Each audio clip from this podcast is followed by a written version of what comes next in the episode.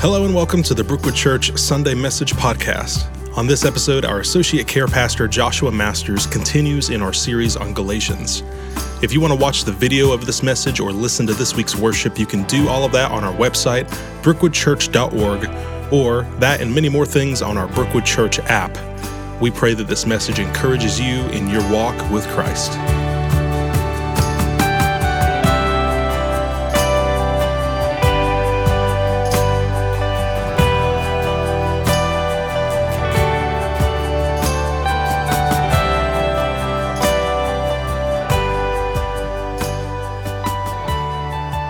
Let's just stay in this moment with the Spirit for just a moment. Close your eyes wherever you are, whether you're sitting or standing. Do you know that your chains have been broken? Are you amazed by the grace that broke those chains? This song that we're singing helps us pray Jesus, your grace amazes me. Where else could I go? Where else could I run? What else could I do? Have you come to a place where you truly grasp that there's nothing you can do? That His grace is the only place that we can run to? Is our salvation based on something that we do or something Christ has already done? Let's pray together and pray for the young woman who had a medical emergency.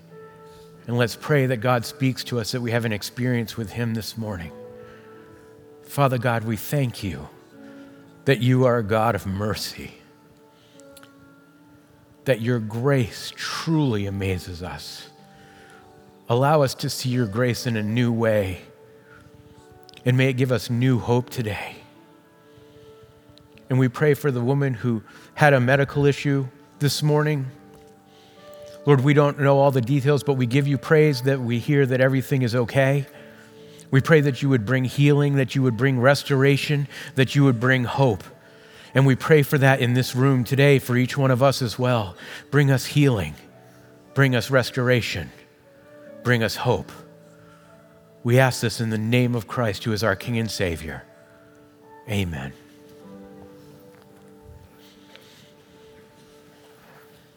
Go ahead and have a seat if you haven't already. When we realize that we have nowhere else to run, that is when we encounter and experience God's grace. Is Christianity a matter of law or is it a matter of belief? Is it grace or is it works? Today we're continuing our series on the book of Galatians called Living Free, and we're, and we're working through the book of Galatians together. And today we're starting in chapter 3. We've made it up to chapter 3, so you can go ahead and turn or swipe in your Bibles to that passage. If you're using the Bible that we have available here at Brookwood, it's on page 938. So we'll turn there together, 938.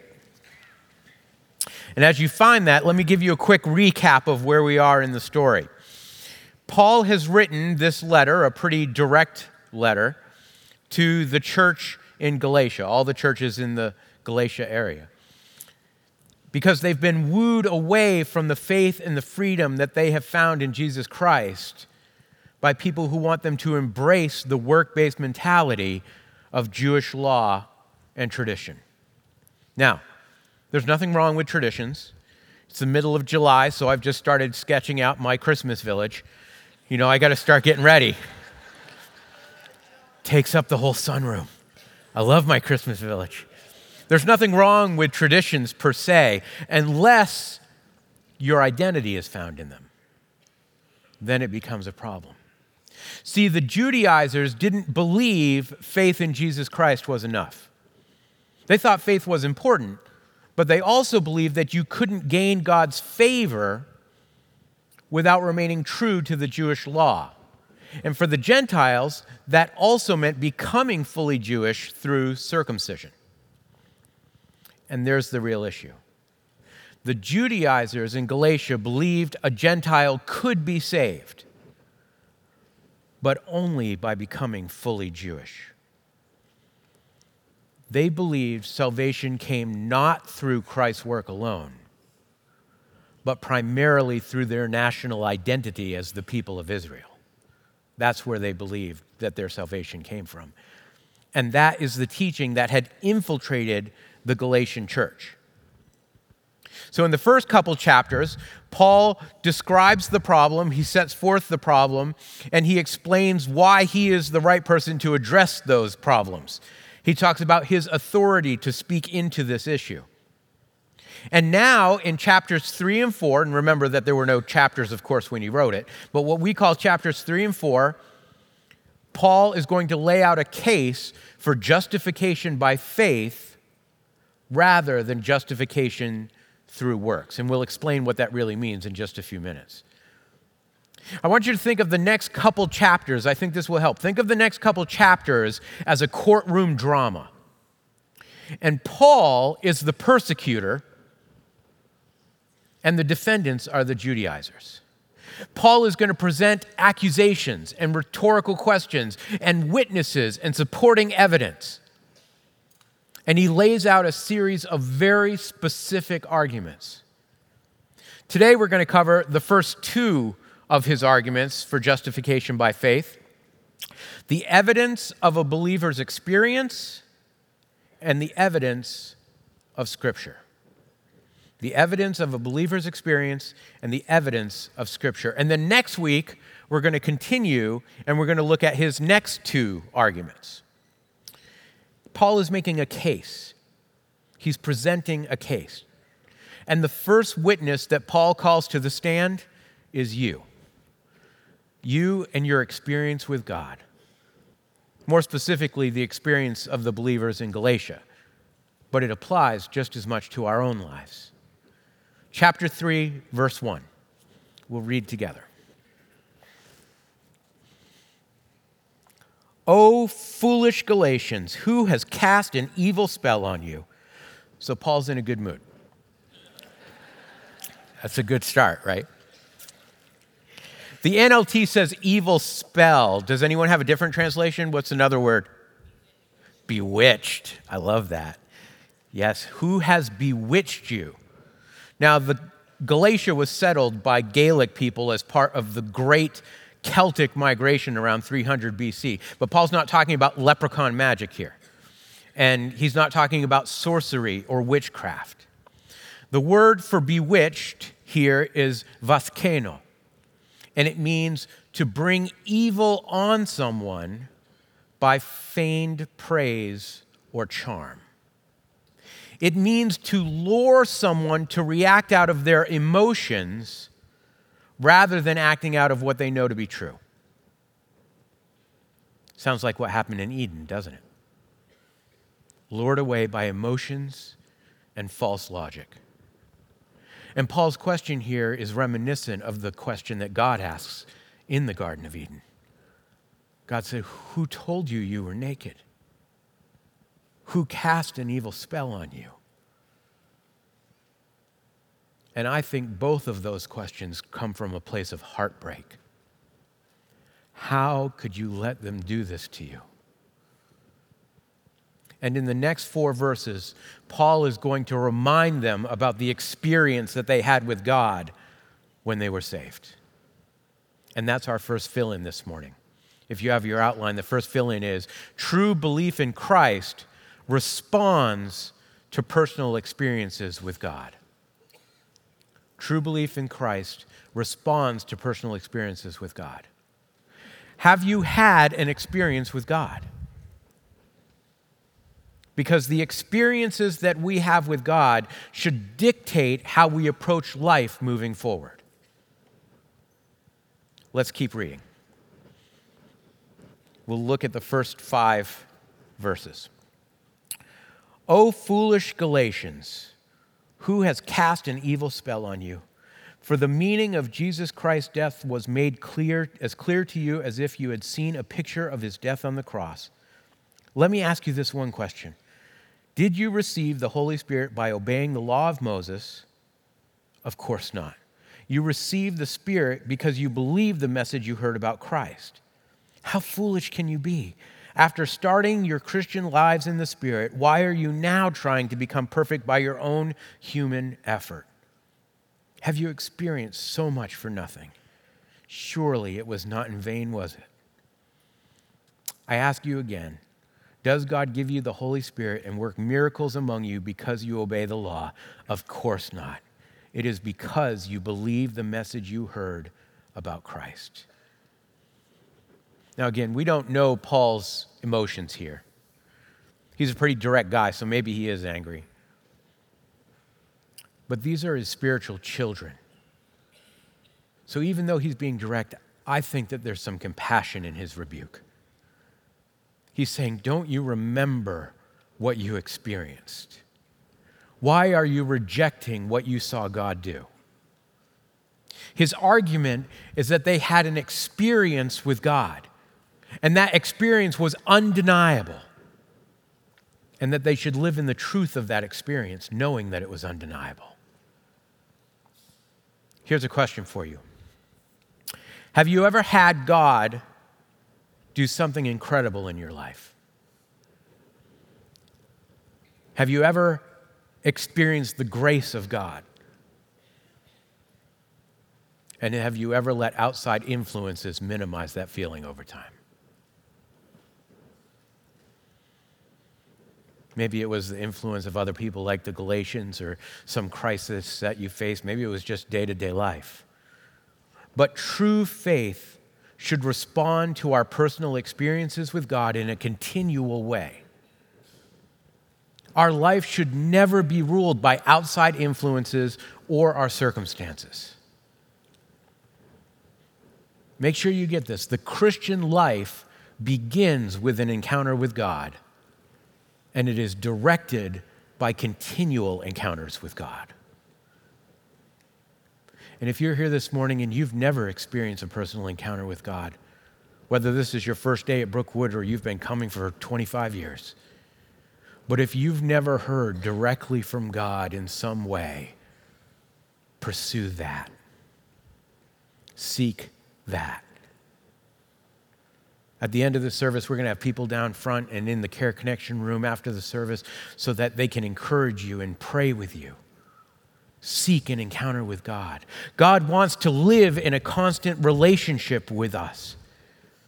He wants us to experience the joy of being connected to Him on a daily basis. Look at what David wrote in the Psalms You will show me the way of life, granting me the joy of your presence and the pleasures of living with you forever. That's not just in eternity, that's now. We sometimes forget that we can live that way now, today. And the Galatians had forgotten that too. Now, Paul is very specific in his argument here about the experience with God. Look back at uh, verse 1. The end of verse 1 says, For the meaning of Jesus Christ's death was made as clear to you as if you had seen a picture of his death on the cross. When he says picture, he's obviously not talking about Instagram post. Paul says that the gospel was so vivid in their salvation that it was as if they were standing at the foot of the cross when Christ was crucified for them. They had an encounter with Jesus. And what happened after that? In verse 2, Paul says, this is the end of verse 2 you received the Spirit because you believed the message you heard about Christ. They had an encounter with Christ and they had an experience with the Holy Spirit. And after they received the Holy Spirit, they saw miracles in their lives. Verse 5 Does God give you the Holy Spirit and work miracles among you because you obey the law? Now, this word miracles it does mean exactly what we think it means it means water to wine and loaves and fishes and healing. But it also means a general empowerment over evil, a spirit giving power in their lives. Now, be careful here. Looking at this verse, who provided the miracles they experienced? Perry's coming back in a couple weeks. We're going to report. JC David and I, we're going to sit down. We're going to tell them by name who did not answer. who provided the miracles? God. Yeah, they, the miracles and the power that they received were through the Holy Spirit. But Paul is specifically pointing out in this verse that the Holy Spirit and the miracles are given through blessings of God the Father. So, catch that in just those five verses.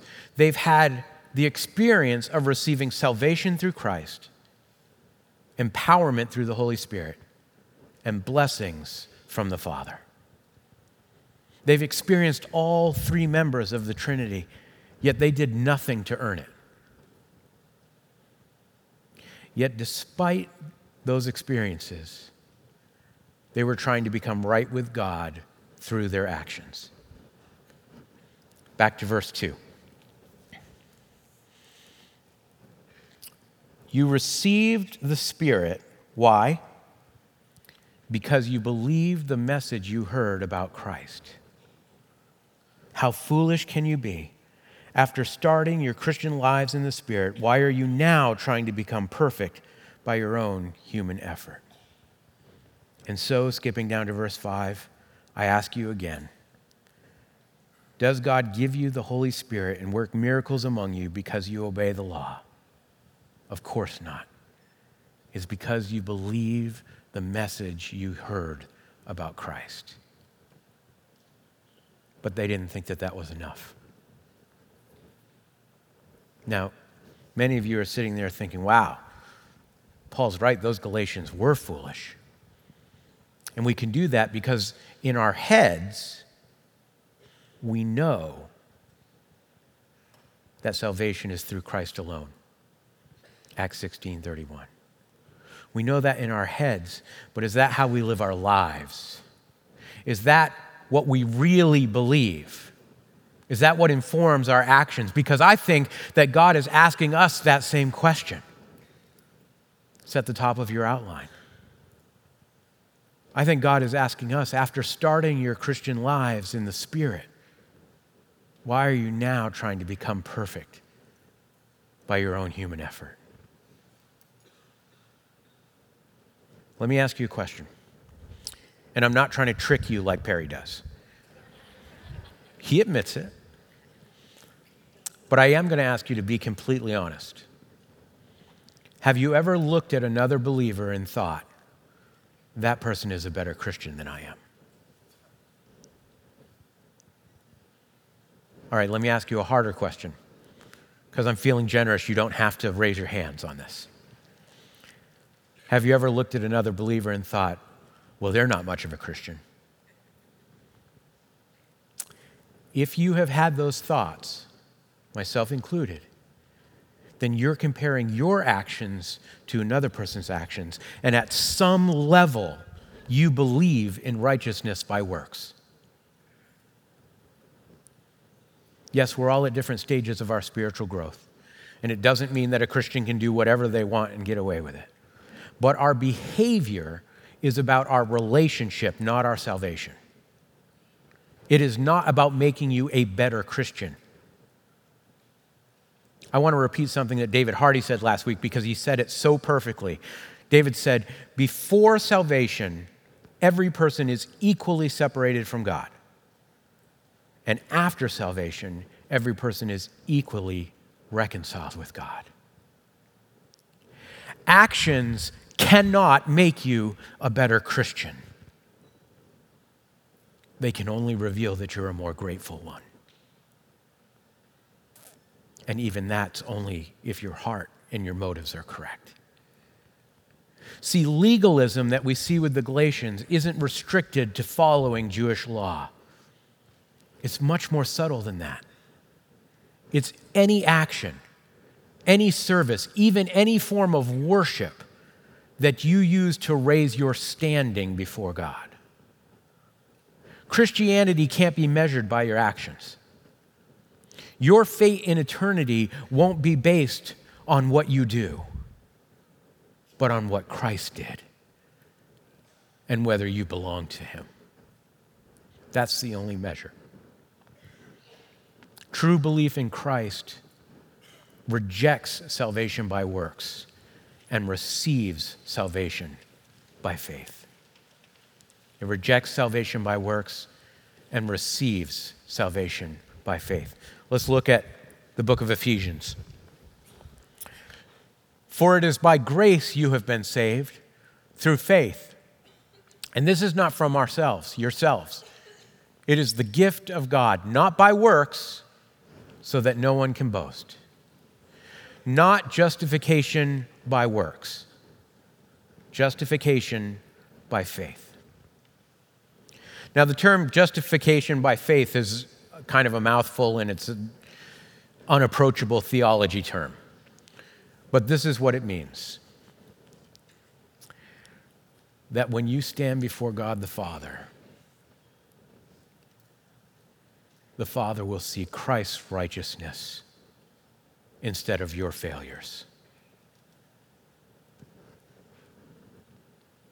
We are made right with God through Jesus. And we know that intellectually, so then why do we try to gain favor with God through our actions?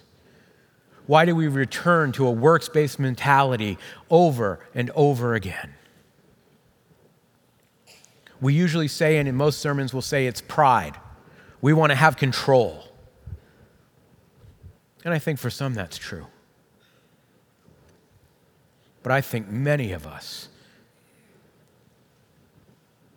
face that be- because we have an identity based in shame rather than Jesus Christ.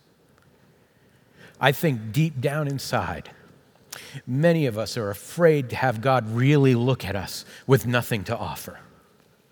We think that we have to do something, something to cover our sin, because if God were to really see me, if God really knew who I was,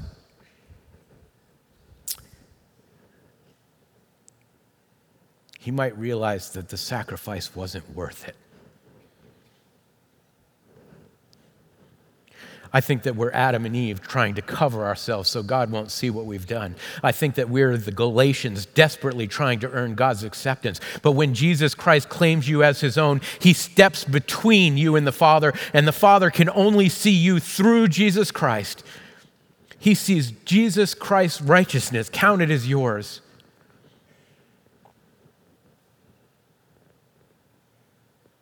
And he did that because he sees you. Second, Second Corinthians says this The Father made Jesus, who knew no sin, to be sin on our behalf, so that we might become the righteousness of God in him. He knew that we couldn't keep the law. You don't have to. Christ did it for you. In fact, Jesus said this in Matthew 5 17 Do not think that I've come to abolish the law or the prophets. I've not come to abolish them, but to fulfill them.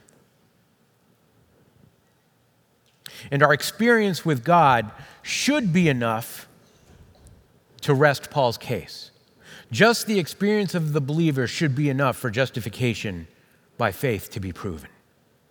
But the Judaizers were likely using Scripture in their case against the Gentiles. But they were using Scripture out of context.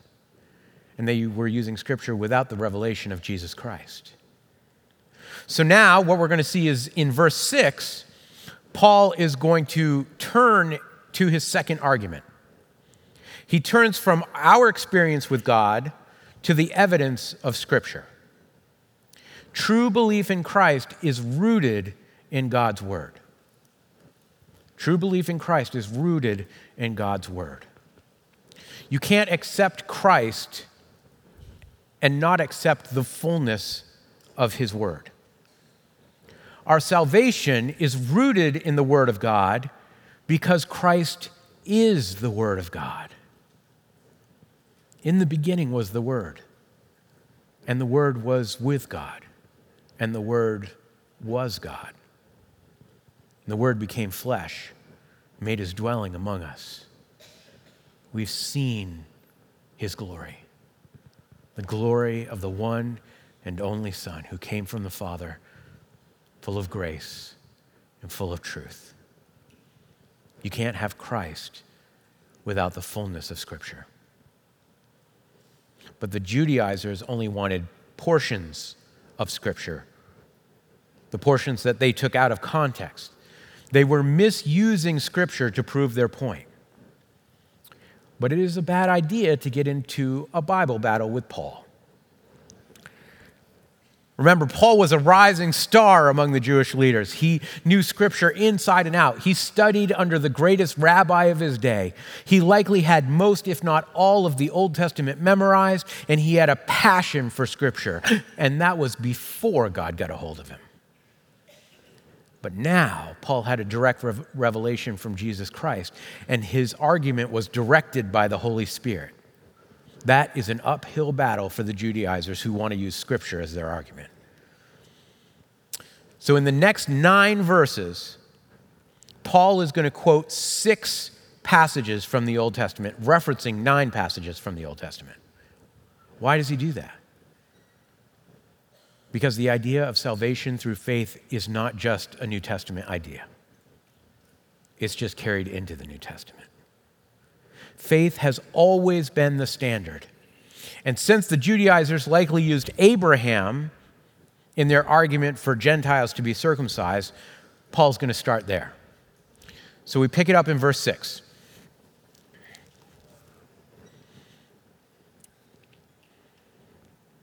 In the same way, meaning he just explained our experience with God, right? So, meaning in the same way you experience salvation, Abraham believed God, and God counted him as righteous because of his faith.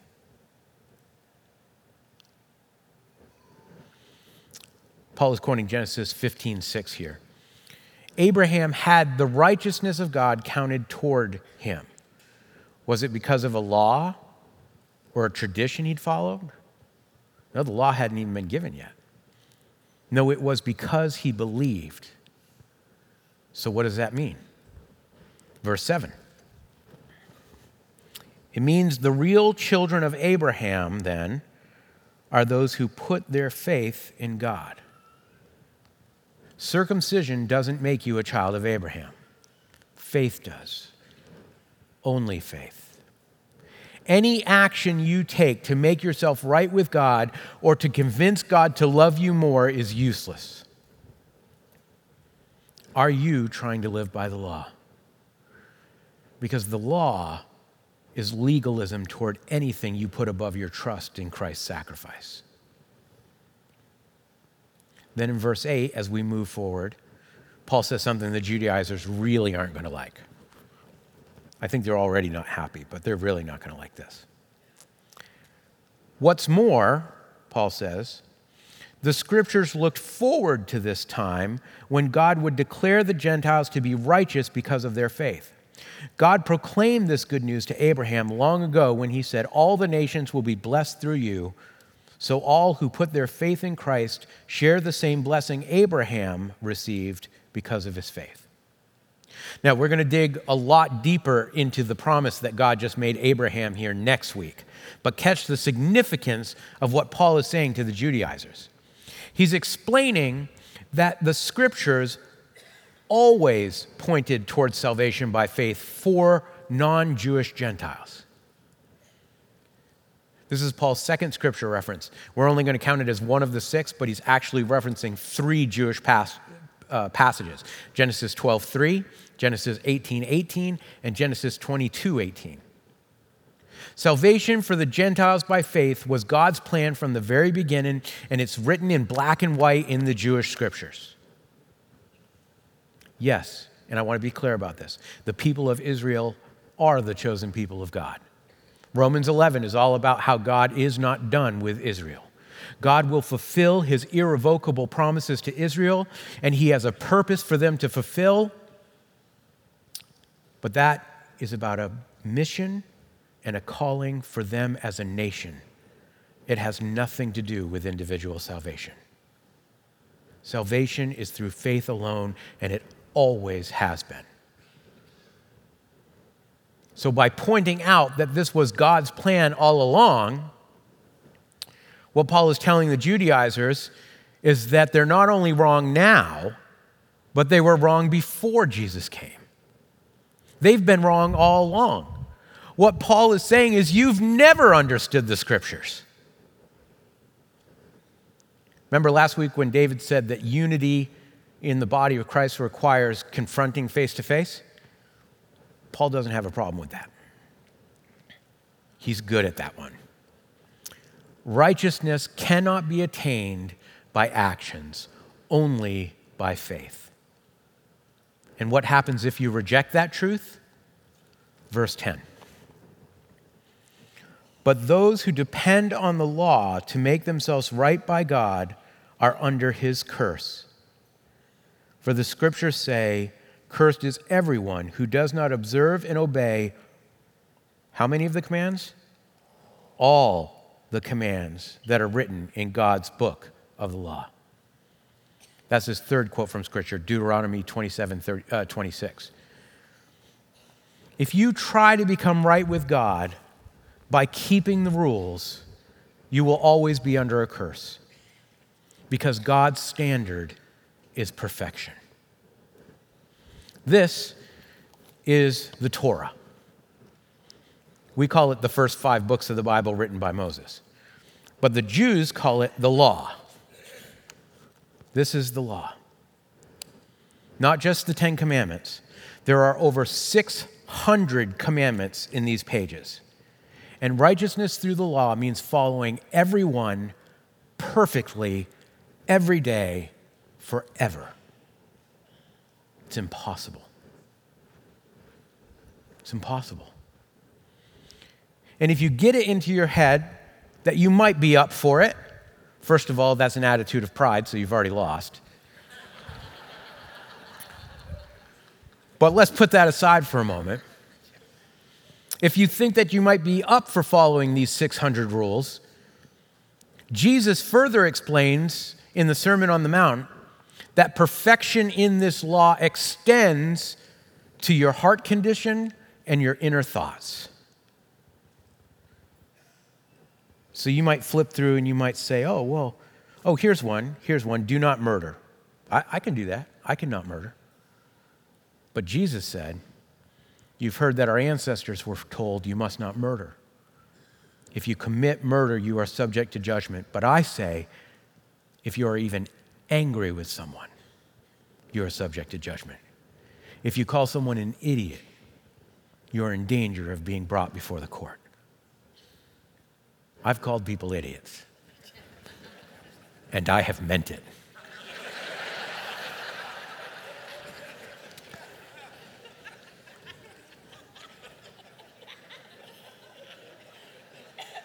But are you guys okay?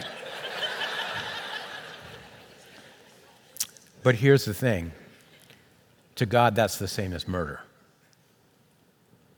Obedience to God means complete obedience in thought, word, and deed. We can't even keep one of these laws perfectly, let alone all of them. We cannot meet this standard outside the grace of God. Paul continues in verse 11.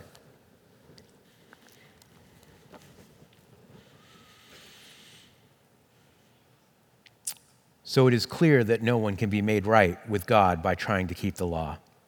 For the scriptures say, it is through faith that a righteous person has life. Verse 12.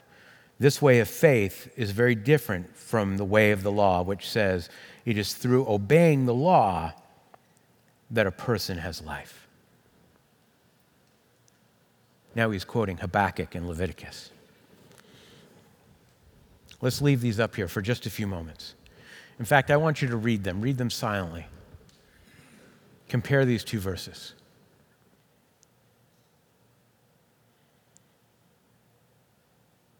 compare the two paths that they're offering.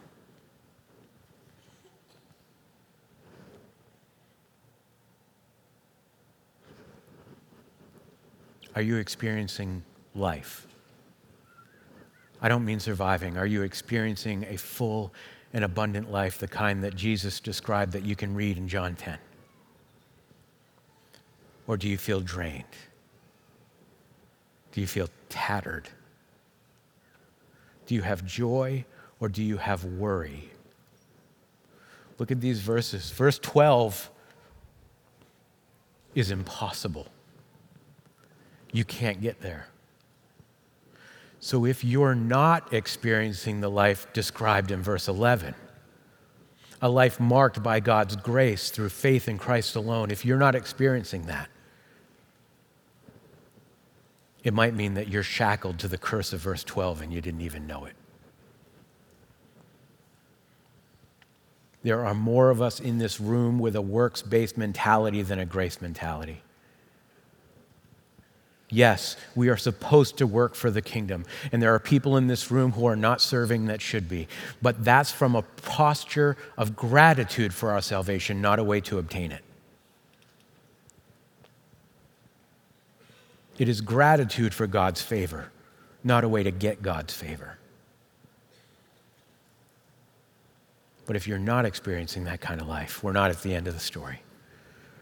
Remember when Paul quoted Deuteronomy earlier? In verse 10, he said, Cursed is everyone who does not observe and obey all the commands that are written in God's book of the law.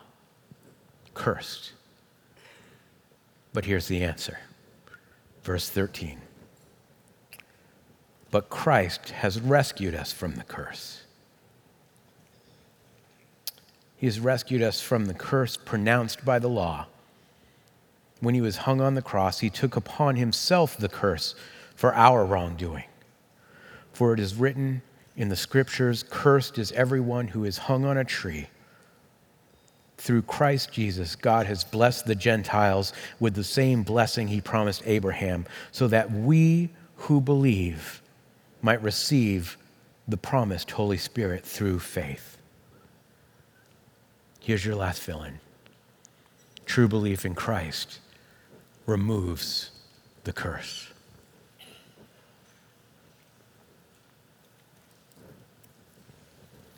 Removes my curse? Do you feel like you're living under a curse? Do you feel wounded by this life? There's nothing that you can do to make yourself right with God. But Christ took on that curse so that you could be set free.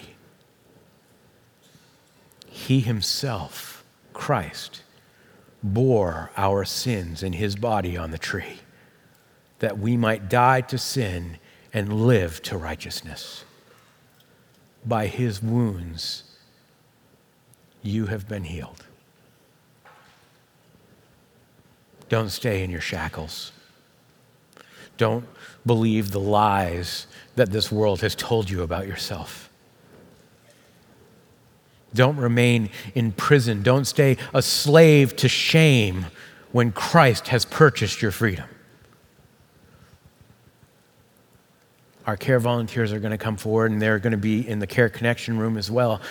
And they want to pray with you, they want to encourage you, they want to help you put this burden down. Don't be afraid to let the Father really see you because He's already seen. And it's the reason that he sent his son. Father God, we thank you that you are a God who sees us, that you could have abandoned us, but you pursue us, you seek us. Lord, we desire an experience with you, an encounter with you.